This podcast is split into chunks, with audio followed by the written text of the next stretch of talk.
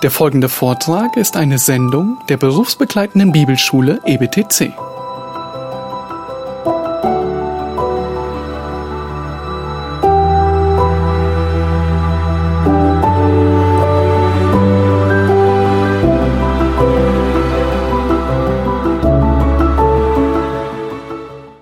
Drei Fragen ähm, zum Zusammenhang ähm, Evangelisation und biblische Erwählungslehre. Erstens, wie passen Evangelisation und Erwählung zusammen?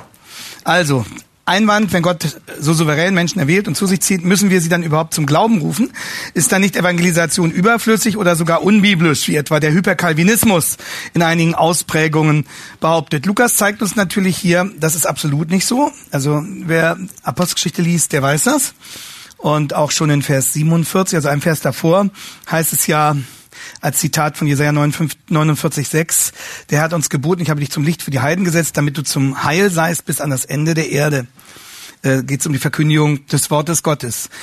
Was steht hier genau? Alle, die zum ewigen Leben bestimmt waren, sie wurden gläubig. Das heißt, sie kamen aktiv zum Glauben. Wenn Jesus einen Menschen zu sich zieht, macht er ihn, wir sagten das jetzt mehrfach, nicht passiv, sondern aktiv, dann sitzt der Mensch nicht träge im Sessel und lässt sich widerwillig zu Gott zerren, sondern sein Gewissen wird wach, er begreift, dass er Rettung braucht. Jesus weckt unser Gewissen wodurch? Durch das Wort des Herrn, das ist auch hier so. Vers 44, Vers 46, Vers 48, Vers 49, es geht immer um das Wort des Herrn. Der Glaube kommt aus der Predigt, Römer 10, 17. Und deshalb preisen die bekehrten Heiden dann auch anschließend was? Das Wort des Herrn, weil sie dadurch zu Jesus gezogen wurden. So kommt der Glaube aus der Predigt. Und das heißt, Gottes Erwählung schließt unser Predigen ein und nicht aus. Das war für John Wesley schon schwierig zu verstehen. Es gibt ja diesen berühmten Briefwechsel zwischen Wesley und George Whitfield, Sie kennen das, ähm, wo die beiden sich gegenseitig versuchen, jeweils von der eigenen Position den anderen zu überzeugen. Ähm, wobei, wenn man das Ganze sich betrachtet, doch ähm, Whitfield sehr, sehr zurückhaltend, sehr fair, sehr schonend auch äh, sich verhalten hat in dieser Kontroverse äh, und Wesley doch deutlich aggressiver vorgegangen ist. Ich will jetzt nicht generell sagen, dass alle Arminianer immer aggressiver vorgehen, aber es war in der Geschichte so. Also, ähm, Wesley schreibt, Wesley schreibt, wenn das wahr ist, an George Whitfield, wenn das wahr ist, dann ist alles Predigen umsonst. Es ist unnötig für die Erwählten, denn sie werden mit oder ohne Predigt unfehlbar gerettet. Und es ist sinnlos, für jene, die nicht erwählt sind, denn sie können ja unmöglich errettet werden. Darauf antwortet George Whitfield, oh seer, was ist denn das für eine Logik? Hat nicht der Gott, der die Errettung für eine bestimmte Anzahl verordnet hat, genauso verordnet, dass die Predigt des Wortes das Mittel ist, um diese zur Errettung zu bringen? Also Whitfield argumentiert von Gott her. Hat nicht der Gott, der die Errettung für eine bestimmte Anzahl verordnet hat, auch verordnet, dass die Predigt des Wortes das Mittel ist, um diese zur Errettung zu bringen? Ich empfehle die herausragende Whitfield-Biografie von Benedikt Peters. Müssen Sie unbedingt lesen.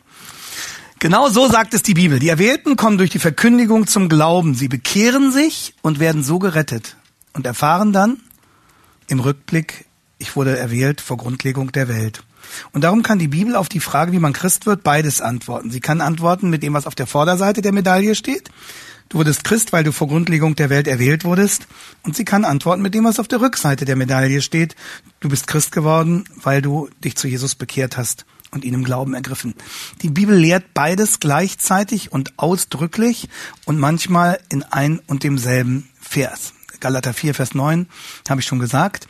Ähm, Souveränität Gottes und Aufruf zur Bekehrung, Appell an den Willen, ohne damit gleichzeitig zu behaupten, dass dieser Wille frei sei. Gott ist der König, der souverän handelt.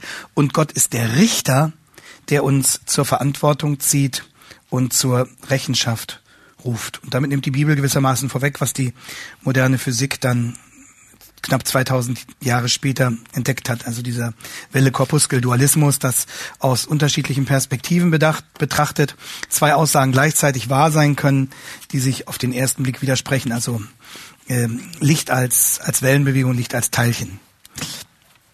Und deshalb passen Erwählung und Evangelisation gut zusammen. Und deshalb sollen wir als Gemeinde auch mit vollen Segeln dieses Wort verkündigen und kein, kein Blatt vor den Mund nehmen. Ähm, aber wir müssen dies nicht verkrampft tun. Ähm, wir, wir stehen nicht unter einem falschen Leistungsdruck, dass wir selbst irgendwelche Bekehrungen organisieren oder herbeiführen müssten, weil Gott selbst Menschen zum ewigen Leben bestimmt und erwählt hat. Und einige Monate später, dann als Paulus in, in Korinth steht, wo nun wirklich nichts auf eine große Erweckung hindeutet, da ermutigt Jesus ihn mit genau der gleichen Wahrheit äh, wie in 1348. Da sagt er nämlich, Sie kennen den Vers, Apostelgeschichte 18, 9 und 10, fürchte dich nicht, sondern rede und schweige nicht. Und dann die Begründung, denn ich habe ein großes Volk in dieser Stadt. Hier stehen viele auf meiner Liste.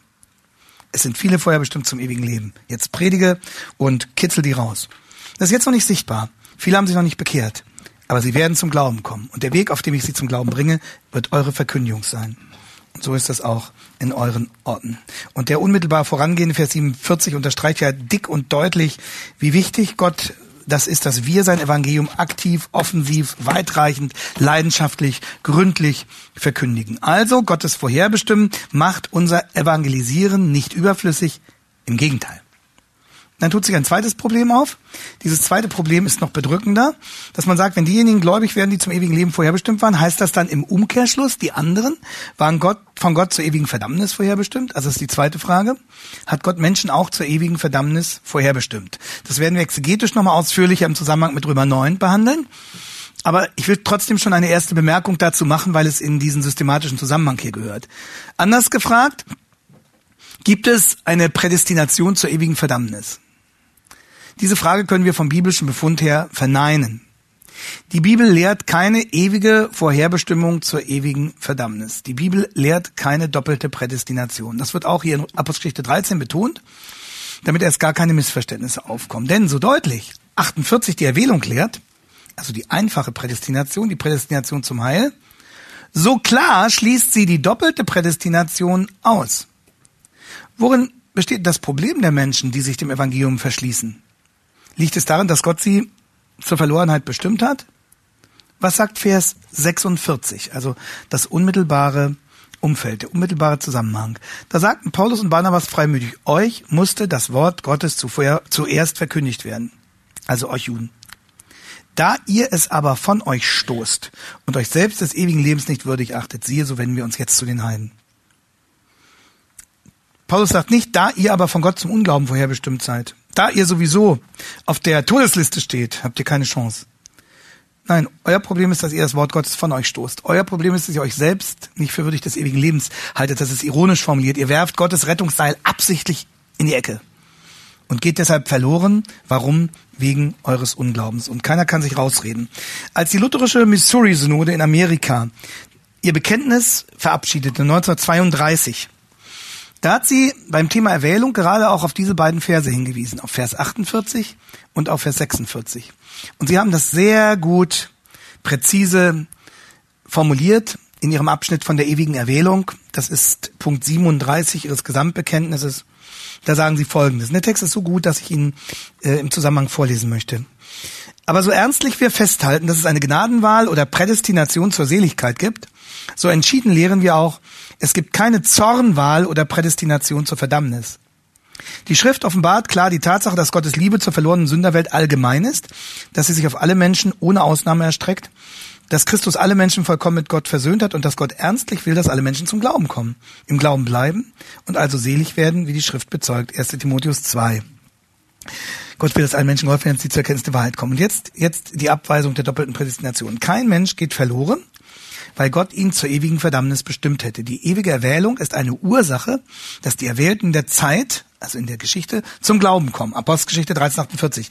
Aber die Erwählung ist nicht eine Ursache, dass Menschen bei der Predigt des Wortes Gottes ungläubig bleiben. Diese traurige Tatsache begründet die Schrift damit, dass die Menschen selbst sich nicht wert achten des ewigen Lebens, also Vers 46, indem sie Gottes Wort von sich stoßen und dem Heiligen Geist, der auch sie sehr ernstlich durch das Wort zum Glauben bringen will, hartnäckig widerstreben. Und dann wird dieser Vers zitiert und auch Matthäus 23, 37. Wie oft habe ich diese Kinder sammeln wollen? Aber ihr habt nicht gewollt. Also soweit die Missouri-Synode. Ähm, ähnlich formuliert das auch John MacArthur in der Study Bible. Und ich möchte hier auf ein, ja, ich nenne es mal Missverständnis hinweisen, das durch die deutsche Übersetzung dieser Studienbibel entstanden ist und sich dort bis heute offensichtlich noch findet. Ähm, da heißt es folgendermaßen in der Erklärung zu 2. Petrus 3, Vers 9.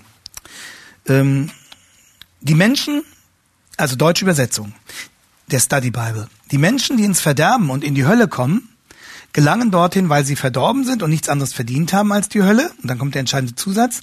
Und weil sie zu diesem Schicksal bestimmt sind. Das erweckt den Anschein, dass John MacArthur hier schreibt, weil sie zu diesem Schicksal vorher bestimmt sind. Also Prädestination zur Verdammnis. So wie halt die deutsche Übersetzung. Wie heißt es? Im englischen Original. Also was hat John MacArthur wirklich selbst geschrieben? Those who do perish and go to hell go because they are depraved and worthy only of hell and have rejected the only remedy, Jesus Christ, not because they were created for hell and predetermined to go there. Ich wiederhole, not because they were created for hell and predetermined to go there. Also diejenigen, die in die Hölle kommen, gehen dorthin, weil sie total verdorben sind und die Hölle verdient haben und die einzige Rettung Christus zurückgewiesen haben. Und sie gehen nicht dorthin, weil sie etwa vorher schon für die Hölle geschaffen worden oder gar prädestiniert worden wären, dorthin zu gelangen. Also äh, John MacArthurs Kommentar enthält eine eindeutige Abweisung jeglicher Form von doppelter Prädestination. Und in der deutschen Übersetzung ähm, er kann zumindest der Text so verstanden werden, ähm, dass er hier eine doppelte Prädestination vertrete. Das ähm, muss sicherlich der Verlag auch nochmal klären. Ähm, aber das ist, äh, ich will da niemanden bösen Willen unterstellen oder absichtliche Manipulation, aber es ist nachvollziehbar, dass auf diese Weise dieser Eindruck entstehen könnte. Ähm, die Study Bibel vertrete die doppelte Prädestination und gerade in der, in der jüngeren Debatte, denke ich, ist es wichtig, das auch zu bedenken und äh, zu wissen, was im Originaltext wirklich steht. Übrigens wird das auch im äh, Bekenntnis von Grace ganz deutlich formuliert, dass man eine einfache und nicht eine doppelte Prädestination vertritt im Statement of, of Faith. Okay, also das ist ähm, das ist das Zweite. Ähm, und ähm, manchmal ist es auch einfach nur ein Missverständnis. Viele Leute denken, weil sie mit der Thematik nicht so differenziert vertraut sind, wenn Sie Prädestination hören, immer gleich an die Lehre von der doppelten Prädestination. Und noch etwas lassen Sie mich, lassen Sie mich hier sagen. Viele verbinden das in Deutschland mit dem Begriff des Calvinismus. Und dieser Begriff ist in unserem Sprachraum sehr missverständlich geworden, weil er genauso wie der Begriff Dispensationalismus alles Mögliche umfassen kann in Deutschland. Also in Deutschland wird mit Calvinismus oft automatisch verbunden doppelte Prädestination, oft automatisch verbunden ähm, Ersatztheologie, also dass die Verheißungen für das reale Israel nicht mehr gelten würden, sondern in einer vergeistigenden Weise auf die Gemeinde übergegangen sein. Dazu werden wir natürlich zu Römer 11 einiges noch zu sagen haben. Äh, auf dieses Thema kommen wir also noch. Ähm, und ähm, deswegen wäre ich in Deutschland mit dem Begriff des Calvinismus sehr vorsichtig, weil er miss, in hohem Maße missverstanden werden kann. Andere meinen mit Calvinismus einfach nur, dass jemand äh, die biblischen und von der Reformation wieder in Erinnerung gebrachten Basiswahrheiten vertritt, dass der Mensch im Hinblick auf Gott keine Willensfreiheit hat, dass es eine Erwählung zur Rettung gibt, dass der Mensch nichts zu seiner Errettung beitragen kann. Also manche meinen, wenn sie sagen, das ist ein Calvinist, dann heißt es einer, der die Erwählungslehre ernst nimmt. Einfache Prädestination. Andere sagen, das ist ein Calvinist, der lehnt eine, eine Realzukunft für Israel ab und behauptet, es gebe kein reales tausendjähriges Reich. Und deswegen wäre ich mit diesen Labels sehr vorsichtig. Äh, in Amerika ist das teilweise nochmal wieder anders verwendet, der Begriff. Da äh, kann man, denke ich, oft ähm, ähm, Calvinist oder Reformed oder Presbyterian dann gleichsetzen mit reformatorisch. Und das ist der Begriff, den ich hier in Deutschland bevorzugen würde. Ähm, reformatorisch. Das heißt im Sinne der von der Reformation wieder in Erinnerung gebrachten Basiswahrheiten von allein die Schrift, allein Christus, allein der Glaube, allein die Rettung. Ähm, es ist äh, hier in Deutschland oft äh, mit dem Begriff ähm, Calvinismus noch verbunden, dass jemand unbedingt auch die These des Limited Atonement vertritt. Also ähm, das ist ja eine Frage, die nicht so entscheidend ist, würde ich sagen. Ähm, aber manche, manche so klassische Calvinisten betonen das sehr stark, ähm, dass Christus also nicht für alle gestorben sei, sondern nur für die Erwählten. Ähm, wir haben jetzt an dieser Stelle nicht die Zeit, diese Debatte zu führen. Sie können aber, wir können in der Fragestunde morgen gerne nochmal noch mal darauf eingehen. Und viele verbinden auch, auch das mit dem Begriff des Calvinismus, dass man also unbedingt äh, die Theorie des Limited Atonement vertreten muss.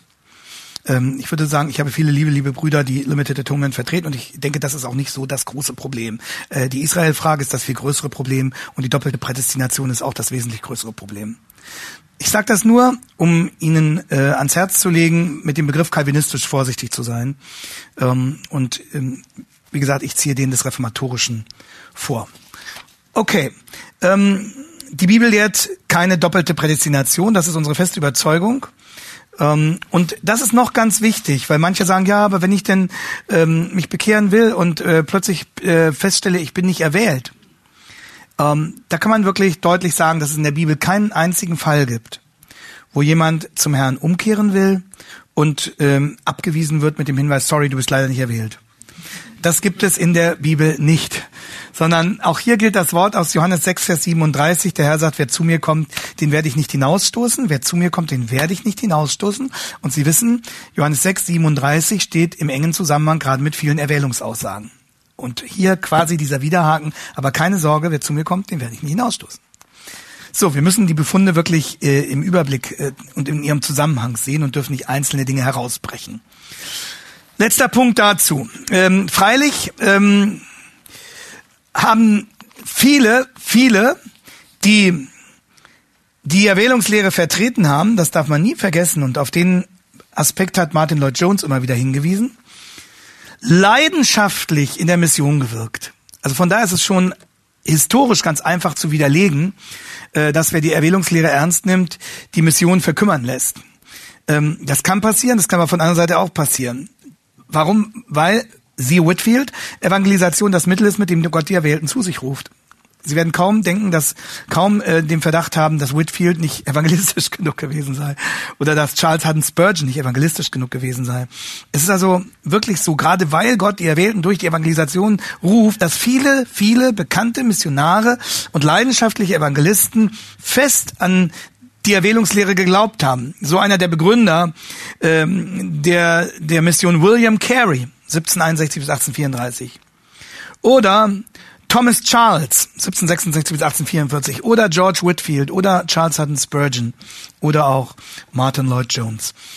Ähm, natürlich haben die nicht in der Evangelisation die Erwählungslehre gepredigt. Und ähm, das sieht man ja auch bei Paulus. Wo predigt Paulus über Mission? Beziehungsweise wo predigt Paulus nicht über, wo predigt Paulus über Erwählung den Christen gegenüber? Und das ist, führt uns zu einem, einem dritten, sehr praktischen Punkt. Wem soll die Erwählungslehre eigentlich gepredigt werden? Auch darauf gibt es eine klare biblische Antwort. Wenn die Apostel über Erwählung reden, geschieht das in ihren Briefen und Predigten an Christen. Diese Lehre hat eine Bedeutung für Menschen, die schon Christen geworden sind ist ein Thema für die Heiligung, für die, für das Wachstum im Glauben. Es kann indirekt mal dazu dienen, wie Jesus gegenüber Nikodemus, dass man dem Menschen seine Verlorenheit deutlich macht, ähm, weil Jesus ja Nikodemus gesagt hat, du kannst nichts tun, du musst von neuem geboren werden. Und trotzdem hat diese Lehre im klassischen evangelistischen Kontext keinen besonderen Ort. Unsere Väter haben dafür gern das Bild von der Tür gebraucht. Also den Nichtchristen, die noch davor stehen, wird verkündigt, was über der Tür steht. Von außen kommt her zu mir, alle, die ihr mühselig und beladen seid. Ich will euch erquicken, ich will euch Frieden geben. Und dann werden sie Christen und treten ein durch die Tür. Und dann sehen sie, wie von innen über dieser Tür steht, Epheser 1, erwählt vor Grundlegung der Welt. Und ähm, das ist auch das Modell gewissermaßen für unsere Verkündigung. Was will Gott mit dieser Wahrheit der Erwählung die hätte er uns ja auch verborgen halten können. Er hätte ja äh, sagen können, das müssen die nicht unbedingt wissen. Ähm, ähm, warum hat Gott dafür gesorgt, dass uns diese Wahrheit gründlich verkündigt wird in seinem Wort? gründlich offenbart wird, weil sie doch offensichtlich für unser praktisches Glaubensleben eine starke Wirkung hat. Und das hat sie in der Tat. Und ich möchte drei Aspekte nennen, die durch die Erwählungslehre in unserem Leben und Denken und Herzen bewirkt werden sollen. A. Die Erwählungslehre macht uns mutig. Die Erwählungslehre macht uns mutig. Für uns als Gemeinde liegt eine starke Ermutigung zur Evangelisation darin, zu wissen, dass Gott viele zum ewigen Leben bestimmt hat. Oder Apostelgeschichte 18 eben. Ein großes Volk in dieser Stadt. Bis jetzt noch nicht alle sichtbar. Viele noch nicht bekehrt. Aber sie werden zum Glauben kommen. Durch eure Verkündigung. Wir wissen nicht, wie groß dieses noch unentdeckte Volk ist. Spurgeon sagte, die Leute haben keine Kreidestriche auf dem Rücken. Aber der Herr wird sie rufen und er will uns gebrauchen dazu. Und es ist unser Vorrecht, sie rufen zu dürfen. Und wo Menschen sich bekehren, da werden sie selber wieder zu Evangelisten. Und da greift wieder die Dynamik von Apostelgeschichte 13. Denn schauen Sie mal, wie geht es dann nach 48 weiter? Also vor 48 geht es um die Frage der Verkündigung und nach 48, als dann Leute zum Glauben gekommen sind, die Heiden froh wurden und das Wort des Herrn priesen, alle gläubig wurden, die eingeschrieben waren. Da heißt es dann weiter, das Wort des Herrn aber wurde durch das ganze Land getragen und er breitete sich im ganzen Land aus. Das heißt, Gott führt die Erwählten zur Gemeinde, indem er sie zum lebendigen Glauben führt und das Ganze promotet dann die Mission noch weiter. Es breitet sich das Wort Gottes aus, meint durch die Verkündigung des Evangeliums. Das ist das eine. Die Erwählungslehre soll uns mutig machen. Ähm, dann B. Die Erwählungslehre soll uns demütig machen. Demütig. Die Erwählungslehre macht Gott groß und den Menschen klein. Das hat Martin Lloyd Jones immer wieder betont indem sie uns sagt, der Grund für deine Erwählung liegt nicht in dir, sondern allein in dem Erwählenden. Ich sehe sie noch vor mir, eine junge Naturwissenschaftlerin, äh, wie sie mit leiser Empörung in der Stimme sagte, sie gehörte da zu unserer Gemeinde aus Osnabrück, ähm, also wenn das stimmt, was sie da behaupten, dann heißt das, alles Gute kommt von Gott und alles Schlechte von uns. Und ich habe nur gesagt, exakt, so ist es. ja, genau, so ist es. Die war schlau, die hatte das sofort erfasst. Die Erwählung macht Gott groß und den Menschen klein und auf diesem Wege demütig. Und deswegen ist die Erwählungslehre unserem alten Adam besonders unangenehm. Spurgeon hat das in seiner drastischen Weise so ausgedrückt. Er hat ja auch viel Feindschaft wegen dieser Lehre erfahren. Und er sagte, Geschwister, in uns allen lebt diese natürliche Feindschaft gegen die Souveränität von Gottes Gnade. Ich habe erlebt, wie Menschen vor Wut auf ihre Lippen bissen und mit den Zähnen knirschten, als ich die Souveränität Gottes predigte. Und dann nennt er den Grund dafür. Er sagt, die Tatsache, dass Bekehrung und Errettung von Gott sind, ist eine demütigende Wahrheit. Und wegen ihres demütigenden Charakters mögen die Menschen es nicht, gesagt zu bekommen, dass Gott mich retten muss, wenn ich gerettet werde. Und dass ich in seiner Hand bin wie der Ton in den Händen des Töpfers. Das mag ich nicht, sagt einer. Nun, das dachte ich mir. Wer hätte je im Traum daran gedacht, dass du das mögen würdest? Ne? Also, das mag ich nicht und das wundert mich auch nicht. So. Und trotzdem Trotzdem kann uns diese Wahrheit zutiefst froh machen, wenn uns das bewusst wird, er hat mich aus lauter Gnade und Barmherzigkeit zu sich gezogen. Wäre Gott nur gerecht gewesen, hätte er mich mitsamt meiner Sünde verurteilen müssen. Ich hatte nichts als Zorn verdient und soll bei Gott in Gnaden sein. Gott hat mich mit sich selbst versöhnet und macht durchs Blut des Sohns mich rein. Wo kam dies her? Warum Geschichtserbarmung ist und weiter nichts. Sie kennen das Lied, mir ist Erbarmung widerfahren. Erbarmung, deren ich nicht wert, das zähle ich zu dem Wunderbaren. Mein stolzes Herz hat's nie begehrt. Nun weiß ich das und bin erfreut und rühme die Barmherzigkeit. Demütig und froh macht uns diese Lehre. Gott hat Gnade vor Recht walten lassen. Er hat die Gerechtigkeit an unserem Herrn Jesus Christus vollzogen, aber über uns hat er sich erbarmt. An ihm hat er seine Gerechtigkeit vollzogen, über uns hat er sich erbarmt. Und wenn du zu Jesus finden durftest, wenn du aus deinem geistlichen Tod aufstehen durftest, dann deshalb, weil Gott dich von Ewigkeit her erwählt hat und weil er dich in diese goldene Kette hineingeholt hat. Außersehen, vorherbestimmt, berufen, gerechtfertigt, verherrlicht. Und wenn uns das klar wird, dann macht uns die Erwählungslehre nicht nur mutig und demütig, sondern auch dankbar. Das, das, das ist eins, das ist 3c, dankbar. Dazu sollt ihr sie euren Leuten predigen. Wilhelm Busch, der Evangelist, hat unsere Situation einmal mit der Ruth aus dem Alten Testament verglichen. Sie war eine Fremde in Israel, eine Moabiterin. Sie hatte keinerlei Ansprüche anzumelden.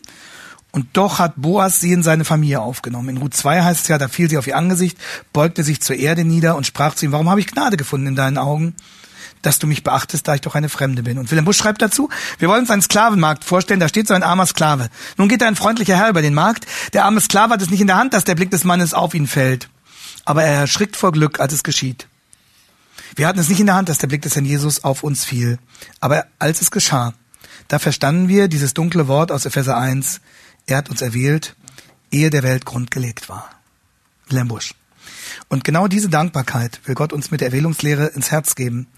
Wenn man sich das klar macht, meine Rettung hängt davon ab, dass Gott mich erwählt hat. Ich hatte es nicht von mir aus in der Hand, mich für ihn zu entscheiden. Ich hatte es nicht in der Hand. Hatte keinen freien Willen ich weiß nicht, aber mir ist es auch so gegangen, dann kommt, dann überfällt einem plötzlich nochmal ein Schrecken so nach dem Motto, was wäre, wenn er mich nicht erwählt hätte.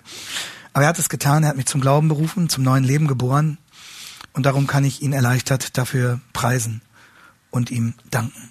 Und nochmal, und das müssen Sie Ihren Hörern auch immer sehr deutlich sagen, es muss niemand Angst haben, dass er voller Hoffnung und Sehnsucht und Verzweiflung zu Christus kommt und abgewiesen wird. Ganz im Gegenteil.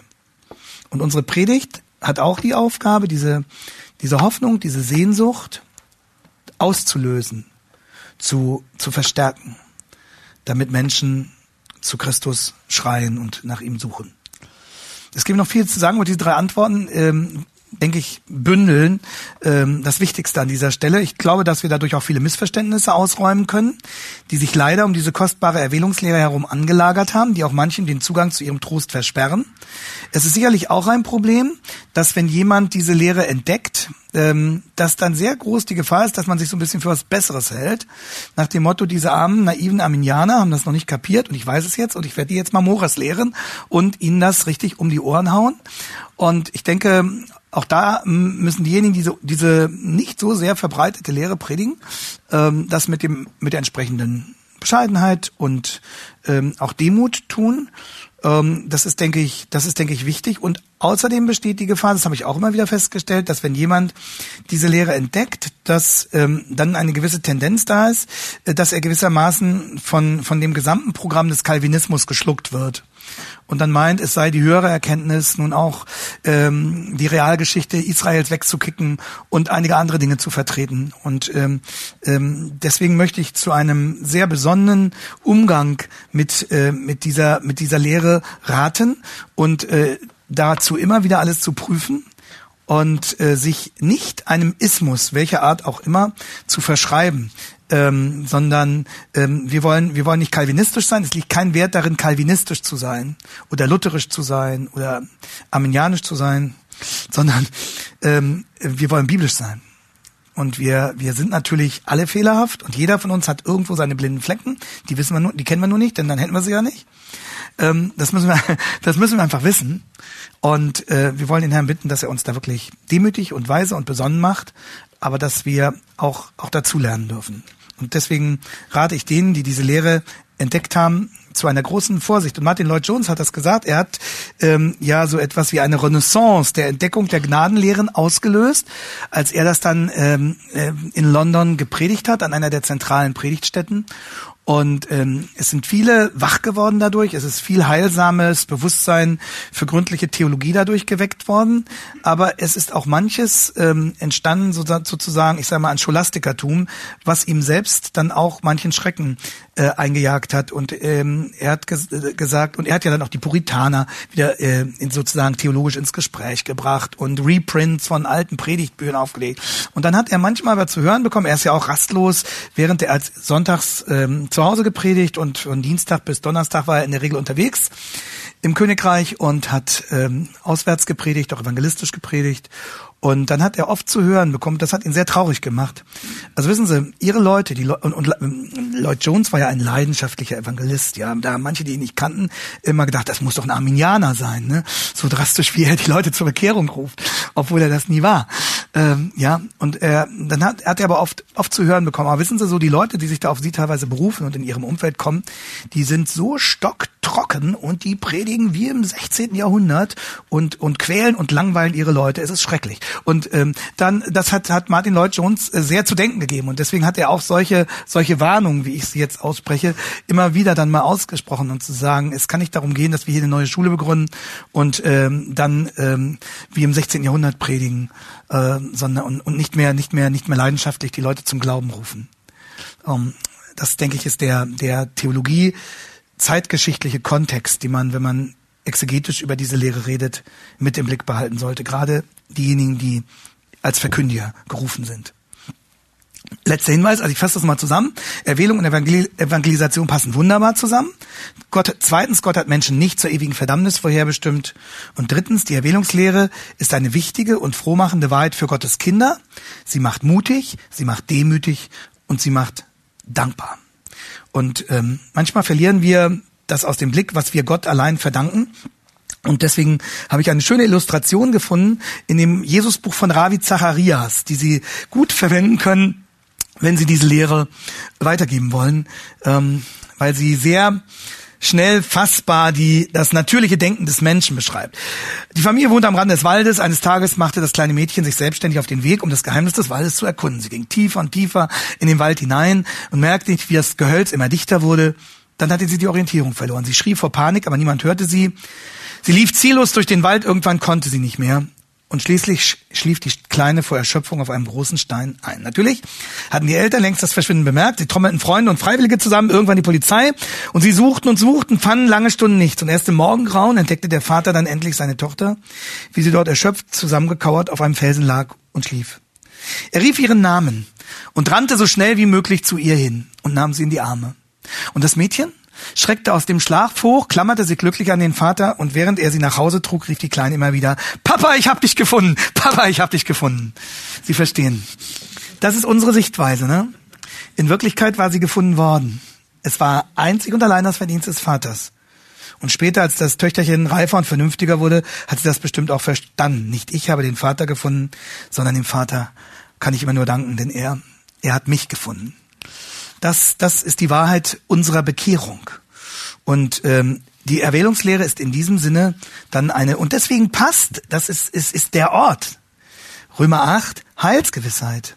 Deswegen passt und gehört die Lehre der Erwählung in den Zusammenhang der Vergewisserung der Heilsgewissheit. Sie ist die Lehre, die uns sozusagen den, den Felsen der Heilsgewissheit ähm, schenken kann. Ähm, und deswegen beende ich jetzt diesen Abschnitt ähm, dann kommen wir zu Römer 9, mit einem Zitat von Charles Haddon Spurgeon, der in einer Predigt über diesen Zusammenhang Folgendes sagte. Ah, die Gnadenbrücke wird dein Gewicht tragen, Bruder. Also, wo er sagt, alles, alles hängt von Gottes Gnade ab. Tausende großer Sünder sind über diese Brücke gegangen. Ja, Zehntausende haben sie überschritten. Ich kann ihre Fußtritte hören, wie sie jetzt die großen Bogen der Brücke des Heils überqueren. Seit dem Tag, an dem Jesus in seine Herrlichkeit einging, kommen sie. Und noch nie ist ein Stein geborsten in dieser mächtigen Brücke. Manche waren die größten der Sünder. Und einige kamen am allerletzten Tag ihres Lebens. Aber nie, nie hat die Brücke unter ihrem Gewicht nachgegeben. Ich werde mit ihnen gehen, im Vertrauen auf dieselbe Tragkraft.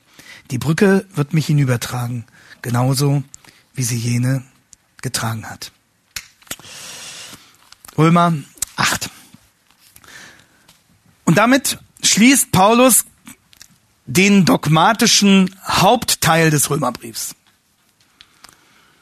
Und jetzt kommt die Israel-Frage. Die berühmte Israel-Frage in Römer 9 bis 11.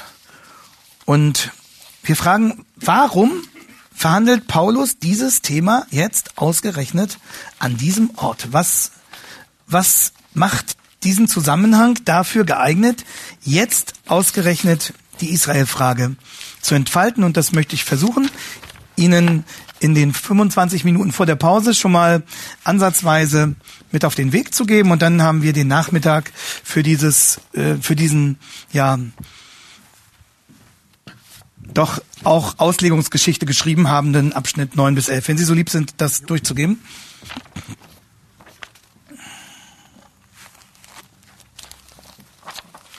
Ich habe Ihnen den gesamten Argumentationsgang, also Römer 9 bis 11, in den Einzelschritten auf zwei Seiten darzustellen versucht. Ähm, weil man diese beiden, diese drei Kapitel nur versteht, wenn man sozusagen die Argumentationslinie begreift, die sich dahin durchzieht. Also das ist wirklich genial, was Paulus gemacht hat. Natürlich unter der Leitung des Heiligen Geistes. Aber ähm, es kann in seiner Genialität wirklich nur erfasst werden, wenn man diesen großen Zusammenhang im Blick hat.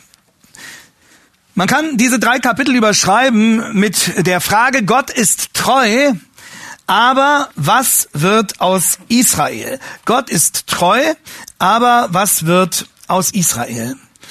Denn diese Frage drängt sich ja auf, wenn unsere Gewissheit auf der absoluten Verlässlichkeit der Verheißungen Gottes ruht wie ist dann einzuordnen, dass so viele Verheißungen für sein Volk Israel gegeben worden sind und dieses Volk in seiner überwältigenden Mehrheit und angeführt durch seine religiösen Leiter Christus verworfen hat? Könnte das möglicherweise in irgendeiner Hinsicht die Gewissheit von Gottes Verheißung erschüttern, wenn wir in diese traurige Geschichte jenes Volkes hineinschauen, das mehr Verheißungen bekommen hat als jedes andere. Das ist der Grund, warum Römer 9 jetzt an dieser Stelle kommt, nachdem Paulus über Heilsgewissheit gründend auf den Verheißungen gesprochen hat. Darum jetzt, darum muss jetzt die Israel-Frage verhandelt werden. Und daraus ergibt sich auch diese Argumentationsstruktur etwa, wenn Paulus in, in, in 9.14 schreibt, ähm, ist Gott etwa ungerecht? Oder in 9.6, äh, nicht aber, dass Gottes Wort nun hinfällig wäre. Das, dahinter steht ja die Frage, könnte man aus dem, was wir vor unseren Augen sehen, schließen, dass es möglicherweise doch an gewissen Stellen und unter gewissen Umständen hinfällig werden könnte. Lasst uns genau hineingucken, wie Paulus diese Argumentation unter der Leitung des Heiligen Geistes anlegt. Äh, Im Vorwort, im Prolog dieses Abschnitts betont er ja Israels Vorrecht und Israels Schuld. Und da haben sie wieder die äh, persönliche Verantwortlichkeit gleich gleich mit benannt. Und ähm, es lohnt sich dieses sehr persönliche Statement des Paulus, mit dem er beginnt, kurz auf sich wirken zu lassen. Wir lesen also neun eins bis 4 erstmal. Ja, eigentlich bis 5 geht der Abschnitt, wir lesen bis 4. Ähm, ich sage die Wahrheit in Christus, ich lüge nicht, wie mir mein Gewissen bezeugt im Heiligen Geist. Das ist schon eine krasse Bekräftigung. Ne? Da haben wir ja nicht in Zweifel gezogen, dass Paulus die Wahrheit sagt. Und dass er nicht lügt. Und dass er es ernst meint. Aber er es so. Ich sage die Wahrheit in Christus, ich lüge nicht, wie mir mein Gewissen bezeugt im Heiligen Geist. Dass ich große Traurigkeit und unablässigen Schmerz in meinem Herzen habe. Ich wünschte nämlich selber von Christus verbannt zu sein für meine Brüder hier meint er also mit Brüder seine Volksgenossen. Meine Verwandten nach dem Fleisch wird sofort definiert. Die Israeliten sehen, denen die Sohnschaft und die Herrlichkeit und die Bündnisse gehören und die Gesetzgebung, der Gottesdienst und die Verheißung. Also es ist ja, Sie haben gemerkt, ein sehr persönliches, ein sehr emotionales Statement. Äh, Kapitel 8 endet mit einem Hymnus, mit einem Jubellied und äh, Kapitel 9 beginnt mit einem Klagelied. Ja, himmelhoch jauchzend, zu Tode betrübt. So stoßen Römer 8 und Römer 9 aneinander. Himmelhoch jauchzend, zu Tode betrübt. Um wen macht Paulus sich Sorgen? Um seinen jüdischen Volksgenossen. Und das ist für ihn eben nicht nur ein abstraktes Kollektiv, auch wenn ihm das Volk als Ganzes wichtig war, wie wir noch sehen werden, sondern er sieht in diesem Kollektiv die vielen einzelnen Israeliten, sicherlich auch die, die seinen persönlichen Weg bis dahin begleitet hatten, seine Eltern, wahrscheinlich seine Geschwister, seine Schul- und Studienfreunde, seine Lehrer, seine Kollegen. Und plötzlich sieht er sie mit ganz anderen Augen. Das ist nicht einfach nur eine amorphe, gestaltlose Masse Israel.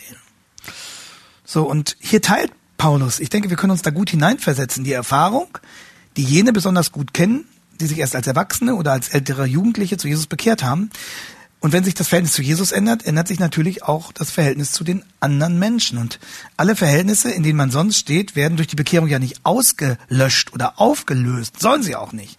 Dass man zu einer Familie gehört, zu einem Volk gehört, zu einem Team gehört, zu einem Freundeskreis gehört. Und wenn nun das wichtigste Verhältnis meines Lebens, nämlich das zu Jesus, neu gestaltet wird, dann können die anderen Verhältnisse davon nicht unberührt bleiben. Wir wissen, dass Paulus ein Israelit war mit Leib und Seele. Das hat seine Identität menschlich mehr geprägt als alles andere eine, seine nationale, seine ethnische Identität und in ethnischer Hinsicht ist Paulus immer Jude geblieben. Und was geschah, als er Christ wurde? Hat er nicht einfach eine neue Kultur übernommen. Da ist er nicht in eine neue Religion eingetreten. Da ist er auch kein multinationaler Weltbürger geworden. Er ist Jude geblieben sondern er hat Jesus Christus als seinen Herrn gefunden. Und von Jesus her und von dem Verhältnis zu Jesus her wurden alle anderen Verhältnisse seines Lebens neu sortiert und neu geordnet. Und das ist ja heute auch die spannende Frage, wenn einer Christ wird. Was wird aus all dem, auch aus all dem Kostbaren, was wir schon ohne Jesus hatten? Denn auch ohne Jesus hatte ja einer, der sich bekehrt, viel Kostbares schon. Ist ja nicht alles Schrott. Und was wird aus all dem Kostbaren, was er schon ohne Jesus hatte, nachdem Jesus die Regie in unserem Leben übernommen hat. Das ist die persönliche Dimension von Römer 9 und deswegen betont Paulus das auch, ich sage absolut die Wahrheit und dann bekräftigt er, dass er in Christus, ich lüge nicht, mein Gewissen bestätigt mir das. Und der Leser könnte natürlich fragen, Paulus, warum betonst du, dass du das die Wahrheit sagst, wenn du dich um deine jüdischen Landsleute sorgst? Und ich denke, das liegt daran, dass einige Leute den Paulus angegriffen hatten und gesagt hätten, er wäre ein Feind seiner Landsleute geworden. Paulus verwendet solche Bekräftigungen in der Regel, wenn er von theologischen Gegnern angegriffen wird. Galater 1,20, 1. Timotheus 2,7, 2. Korinther 11, 31. Also es ist bei ihm meistens eine, eine Gegenwehr gegen Attacken seiner theologischen Gegner. Und da will er sagen, Mensch Leute, er hatte verkündigt, auch fromme Juden, wie er einer war, obwohl sie die heilige Torah haben und dadurch besonders von Gott gesegnet waren, stehen wie die Heiden unter dem Verdammungsurteil. Haben wir ja gesehen, Römer 2 bis 3, Römer 1, 18 bis 3,20. Und ähm, ab Kapitel 2 waren ja auch die Juden mit eingeschlossen in dieses Urteil. Und Paulus hatte gesagt, auch für fromme Juden gibt es nur den Weg über Jesus. Und nur so kommen wir, Juden wie Heiden, an die Gabe der Gotteskindschaft, des Heiligen Geistes, der Heilsgewissheit und so weiter heran. Und viele haben Paulus deswegen für einen Volksverräter gehalten, einen Nestbeschmutzer oder eben für einen Lautsprecher dieses verdammten Jesus.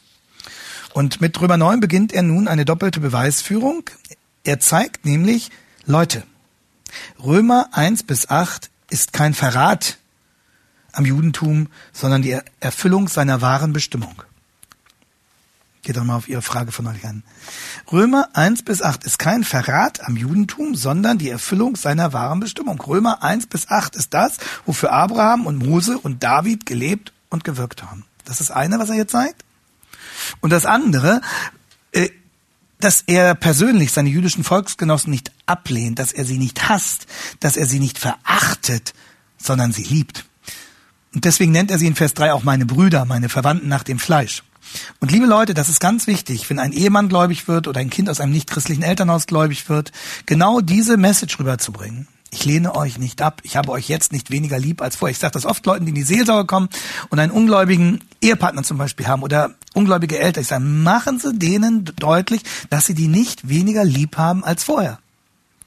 Und dass Sie die, weil die nicht an Jesus glauben, nicht deswegen persönlich weniger lieb haben. Äh, es entspricht auch dem, was Petrus den gläubigen Frauen ungläubiger Männer rät, 1. Petrus 3.1. Und diese Liebe äußert sich eben in dieser großen Sorge, ähm, die Paulus zum Ausdruck bringt, dass sie nämlich verdammt sein könnten, Anathema, das heißt dem endgültigen Gericht Gottes ausgeliefert. Das ist also das Erste. Paulus artikuliert hier die größte Sorge, die man um jemanden haben kann. Das ist die größte Sorge, die man um jemanden haben kann, nämlich dass er sein Heil auf ewig verliert.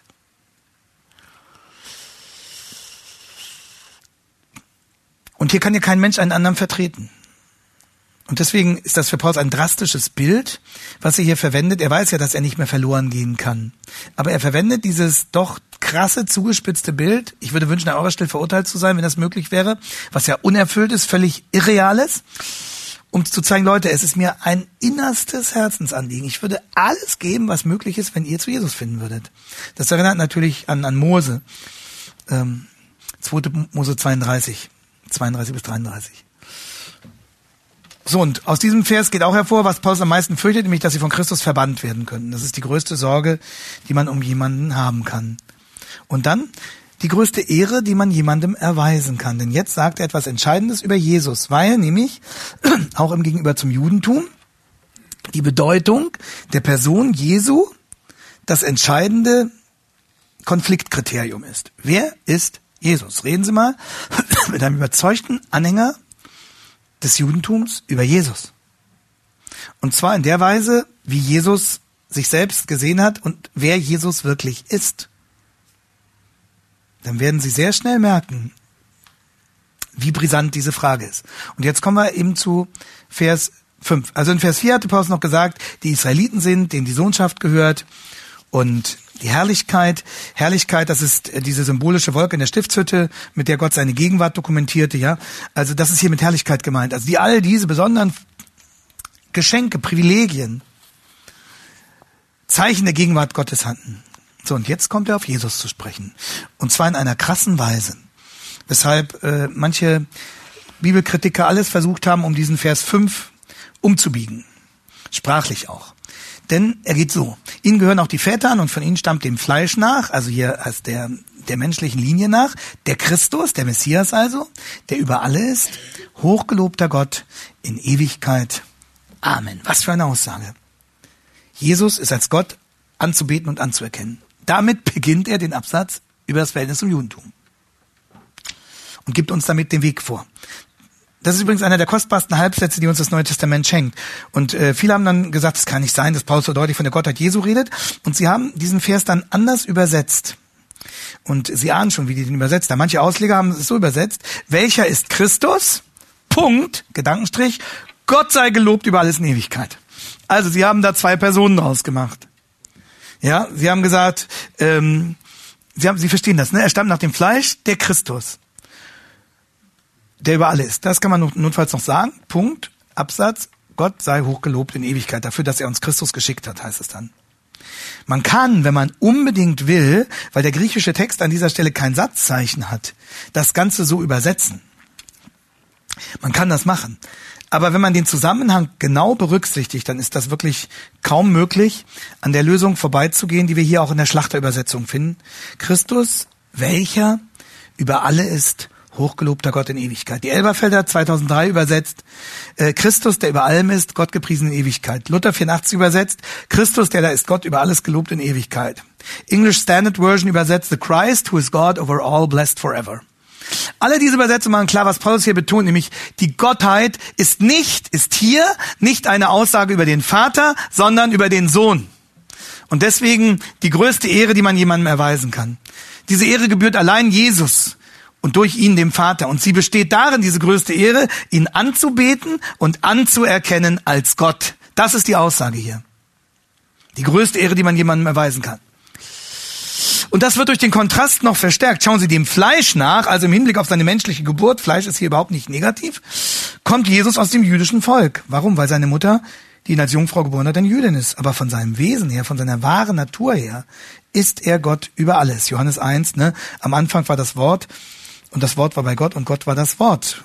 Und dann haben wir das in Johannes 1, Vers 14 nochmal. Und das Wort ward Fleisch und wohnte unter uns. Also Gott wurde Mensch und wohnte unter uns. Jesus ist Gott. Also äh, der Kontrast macht das deutlich. Dem Fleisch nach, aber dem Wesen nach Gott. Dann, zweites Argument. Wenn man die Grammatik so normal wie möglich übersetzt, dann legt sich diese Übersetzung total nahe. Warum? Weil sich Doxologien in der Regel immer auf die vorangehende Person beziehen. Also Doxologien im Neuen Testament beziehen sich auf die Person, die bis dahin auch besprochen wurde und nicht plötzlich auf jemand ganz anderen.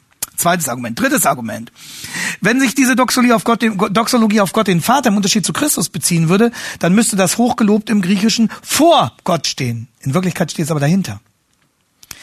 Viertes Argument. Es ist auch falsch, wenn manche behaupten, dass Paulus sonst nirgendwo Gott Christus als Gott beschreibt, Jesus als Gott beschreibt. Das stimmt nicht. Nehmen Sie Philippa 2, Vers 6. Jesus war in göttlicher Gestalt. Er hielt es nicht für ein Raubfest, deckungsgleich mit Gott zu sein.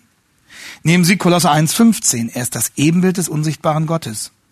Kolosser 2, 9. In ihm wohnt die ganze Fülle der Gottheit leibhaftig, die ganze Fülle der Gottheit leibhaftig. Nehmen Sie Titus 2, Vers 13. Wir erwarten die glücklich, glückselige Hoffnung und Erscheinung der Herrlichkeit unseres großen Gottes und Heilandes Jesus Christus. Das bezieht sich grammatikalisch eindeutig auf ein und dieselbe Person. Philippa 2, 6, Kolosser 1, 15, Kolosser 2, 9, Titus 2, 13. Und noch ein weiterer starker Hinweis, dass Paulus Jesus für Gott hält, findet sich in dieser einfachen Tatsache. Im Alten Testament ist Yahweh ja der exklusive Eigenname für Gott. Und in der griechischen Übersetzung des Alten Testaments, über die wir nun schon mehrfach gesprochen haben, in der Septuaginta, wird Yahweh immer übersetzt mit Kyrios.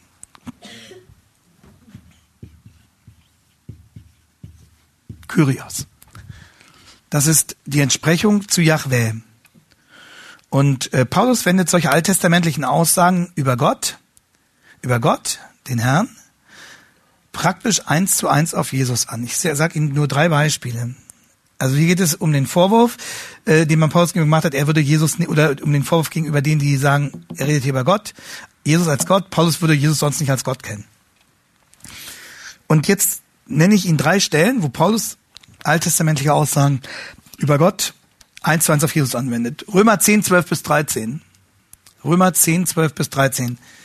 Da zitiert er, na, die Zeit müssen wir uns jetzt nehmen, da zitiert er aus Psalm 145, 18 und aus Joel 3, Vers 5. Und dann sagt er in Römer 10, 12 bis 13 über Jesus, es ist ja kein Unterschied zwischen Juden und Griechen, alle haben denselben Kyrios.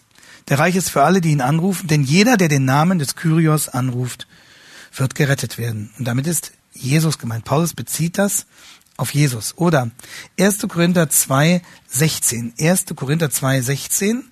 Da zitiert Paulus aus Jesaja 40, Vers 13. 1. Korinther 2, 16. Zitat aus Jesaja 40, Vers 13. Und da sagt Paulus über Jesus, denn wer hat den Sinn des Herrn erkannt? Wir aber haben den Sinn des Christus. Über Jesus. Und drittes Beispiel, Philippa 2, 9 bis 11. Philippa 2, 9 bis 11, da zitiert Paulus aus Jesaja 45, Vers 23. Jesaja 45, Vers 23. Und er sagt damit über Jesus, damit im Namen des Herrn sich beugen die Knie all derer, die im Himmel, auf Erden und unter der Erde sind und alle Zungen bekennen, dass Jesus der Kyrios sei. Zur Ehre Gottes des Vaters. Jesus ist Kyrios, ist Yahweh, ist Gott. Paulus. Und damit steht er nicht allein. Der Jünger Thomas sagt nach der Auferstehung, 20, Johannes 20, 28, mein Herr und mein Gott. Und der Jünger Petrus sagt in 2. Petrus 1, Vers 1, durch die Gerechtigkeit unseres Gottes und Retters Jesus Christus. Und hier steht wieder im Griechischen vor den beiden Nomen nur ein Artikel. Das ist eigentlich der grammatikalische Hinweis. Ja, 2. Petrus 1.1, durch die Gerechtigkeit unseres Gottes und Retters. Und da steht vor den beiden Nomen, also vor den beiden Substantiven, Gott und Retter, steht nur ein Artikel. Ist in Titus 2.13 genauso. Und das gibt den Hinweis, ein und dieselbe Person. Und Hebräer 1, 8 bis 9 zitiert aus Psalm 45 und da wird Jesus zweimal Gott genannt. Hebräer 1, 8 bis 9. Und nicht zuletzt Jesus selbst. Die gesamte Bergpredigt ist ein Beweis für sein Selbstverständnis, dass er Gott sei. Wir haben jetzt nicht die Zeit, das im Einzelnen aufzuweisen, aber da können Sie mal auf unsere Homepage gehen. Ähm, vor vielen, vielen Jahren habe ich ja eine, eine Predigt über die Bergpredigt gemacht. Und ähm, die letzte dieser Predigten zum, zum Abschluss von äh, Matthäus 7 ähm, zeigt nochmal im Überblick über die Bergpredigt, dass die gesamte Bergpredigt ein Ausweis dessen ist, dass Jesus sich bewusst als Gott versteht. Und das ist besonders äh, brisant, weil ja viele Nichtchristen sagen, ja, mit der Bibel kann ich nicht viel anfangen, aber die Bergpredigt finde ich super. Ja, und gerade in der Bergpredigt ist das Bewusstsein Jesu, dass er Gott sei, derart manifest, dass man daran kaum vorbeigehen kann, wenn man die Augen aufmacht. Also, die letzte Predigt aus dieser Reihe über Matthäus 7, das finden Sie über unsere Homepage beg-hannover.de. Ich fasse zusammen. Wir haben einen klaren, einen eindeutigen Befund, der diese Auslegung von Römer 9, Vers 5 im Sinne dessen, dass Jesus Gott sei, bestätigt. Jesus ist Gott. Da dürfen wir nicht einen Milli, Milli, Millimeter davon abweichen. Und uns allen ist diese ehrenvolle Aufgabe übertragen, Jesus als Gott anzubeten und Jesus als Gott zu bezeugen. Und dazu gehört, wie Paulus dagegen zu halten, wenn die Gottheit Jesu bestritten und angegriffen wird. Und es gibt auch in evangelikalen Kreisen immer wieder solche Bewegungen, wo man die Dreieinigkeit in Frage stellt, etwa, dass Jesus vollkommener Gott sei, Person Gott, Gottes. Und manchmal hat man gerade unter besonderen Israel-Freunden ähm, Leute, die, die sehr äh, mit großer Achtung von Jesus reden, aber die es nicht übers Herz bringen, seine Gottheit anzuerkennen. Leute, das ist ernst. Und deswegen ist es unsere ähm, wir, und deswegen sagen wir das inzwischen auch öfter bei uns beim Abendmahl. Wir sagen es nicht jedes Mal, aber öfter, weil äh, weil wir wissen, aber unter anderem, ich meine, in diesem, in dem, in dem großen ähm, äh, Zuhörerkreis, da können Sie ja nicht jeden kennen. Aber äh, wir, wir wussten von einem Ehepaar, das ist nicht Mitglied in unserer Gemeinde, aber ähm, das kommt häufiger zu den Gottesdiensten. Und äh, wir haben einen ziemlich offenen Gottesdienst, also wo wir wir machen das bewusst sehr öffentlich und ähm, laden ein und hoffen, wir sind sehr zentral in Hannover und ähm, verstehen den Gottesdienst als eine öffentliche Veranstaltung und äh, versuchen ihn auch so zu gestalten, dass, dass ähm, doch auch jemand reinkommen kann, ohne sich gleich wie in so einem Insiderkreis zu fühlen. Gut, und dieses, dieses Ehepaar, äh, von dem wussten wir, ähm, dass es, wann es jemand gesagt hatte, dass sie die Gottheit Jesu bestreiten würden. Und äh, da ist uns auch klar geworden, äh, wir müssen nicht beim Abendmahl nur sagen, der ist zumal gerufen, der, der persönlich an Jesus als seinen Retter glaubt. Also wir sagen das vorher immer sehr klar, wer ist zumal mal eingeladen, wer ist nicht zum Abendmahl eingeladen. Und ähm, jetzt von wir fügen wir öfter noch hinzu, dass wir sagen, wer wer wer glaubt, äh, dass Jesus der Retter ist und ähm, dass er wirklich der Sohn Gottes, dass er Gott ist. Und wenn wir das von jemandem wüssten, dass er dass er das bestreitet, würden wir ihm sagen, dass er nicht zum Abendmahl kommen soll. Das ist eine zentrale eine zentrale Wahrheit. Und es geht, versteht ihr, es geht um die Ehre unseres Herrn. Und deswegen ist es so krass, wenn etwa ähm, beim Gebetsfrühstück in Washington und dann manchmal wird das ja auch von Evangelikalen so gerühmt. Ähm, das war auch 2016 wieder und immer wieder gesagt wird, ja, äh, da waren Vertreter aller möglichen Religionen da und äh, man hat zusammen gesungen und ein gemeinsames Gebet gesprochen. Ähm, tja, da wurde bestritten, da wurde gesagt, diese Frage, wer Jesus ist, wurde rausgehalten. Ähm, da kann kein Segen drauf liegen. Und noch viel gefährlicher ist es, wenn die Gottheit Jesu dort unterschlagen oder verdunkelt wird, wo man beansprucht, den christlichen Glauben zu verkündigen. In der Bibelkritik. In, in vielen Konzepten der Emerging Church. Ähm, achten Sie mal drauf, äh, in den Konzepten Emerging Church wird auf das Vorbild Jesu sehr stark betont. Einige bezeichnen Jesus dort als Musterevangelisten. Aber Jesus ist nicht der Musterevangelist, sondern Jesus ist das Evangelium. Die emergente Bewegung neigt dazu, die menschliche Seite Jesu überzubetonen auf Kosten der göttlichen. Und man nennt das dann inkarnatorisch. Der Begriff taucht dort immer wieder auf. Inkarnatorisch. Wir brauchen eine inkarnatorische Theologie. Also inkarnatorisch bedeutet ja die Menschwerdung Gottes.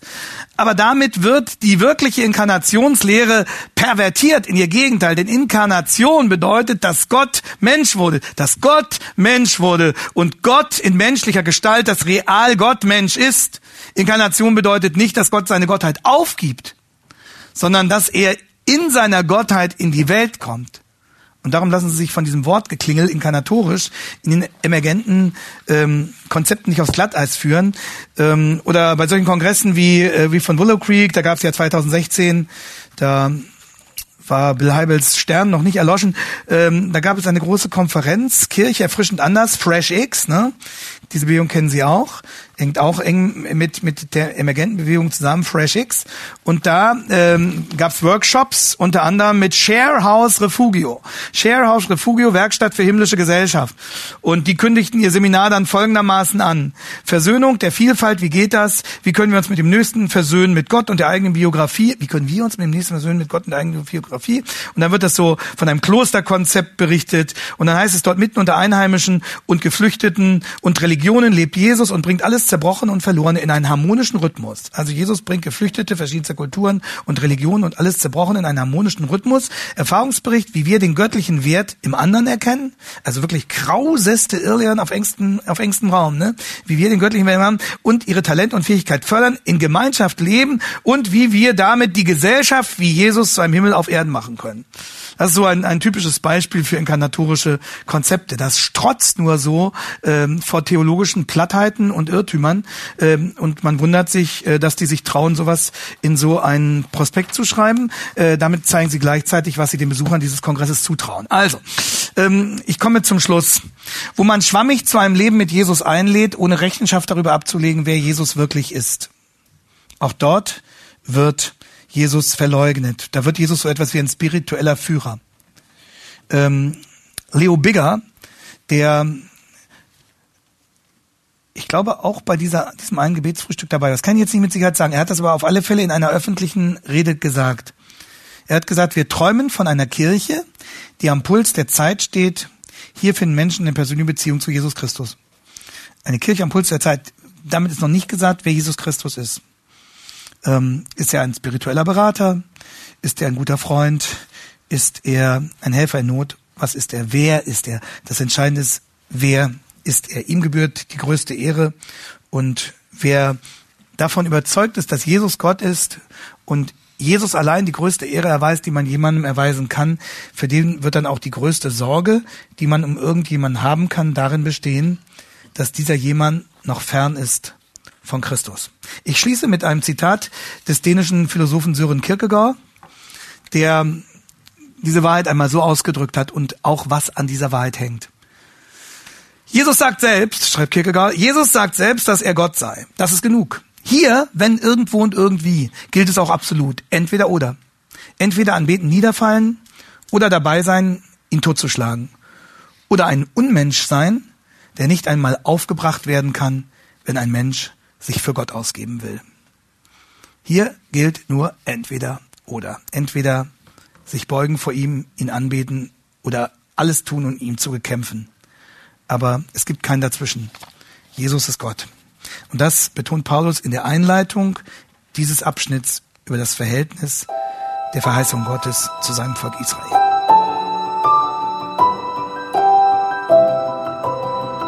Diese Sendung war von der berufsbegleitenden Bibelschule EBTC.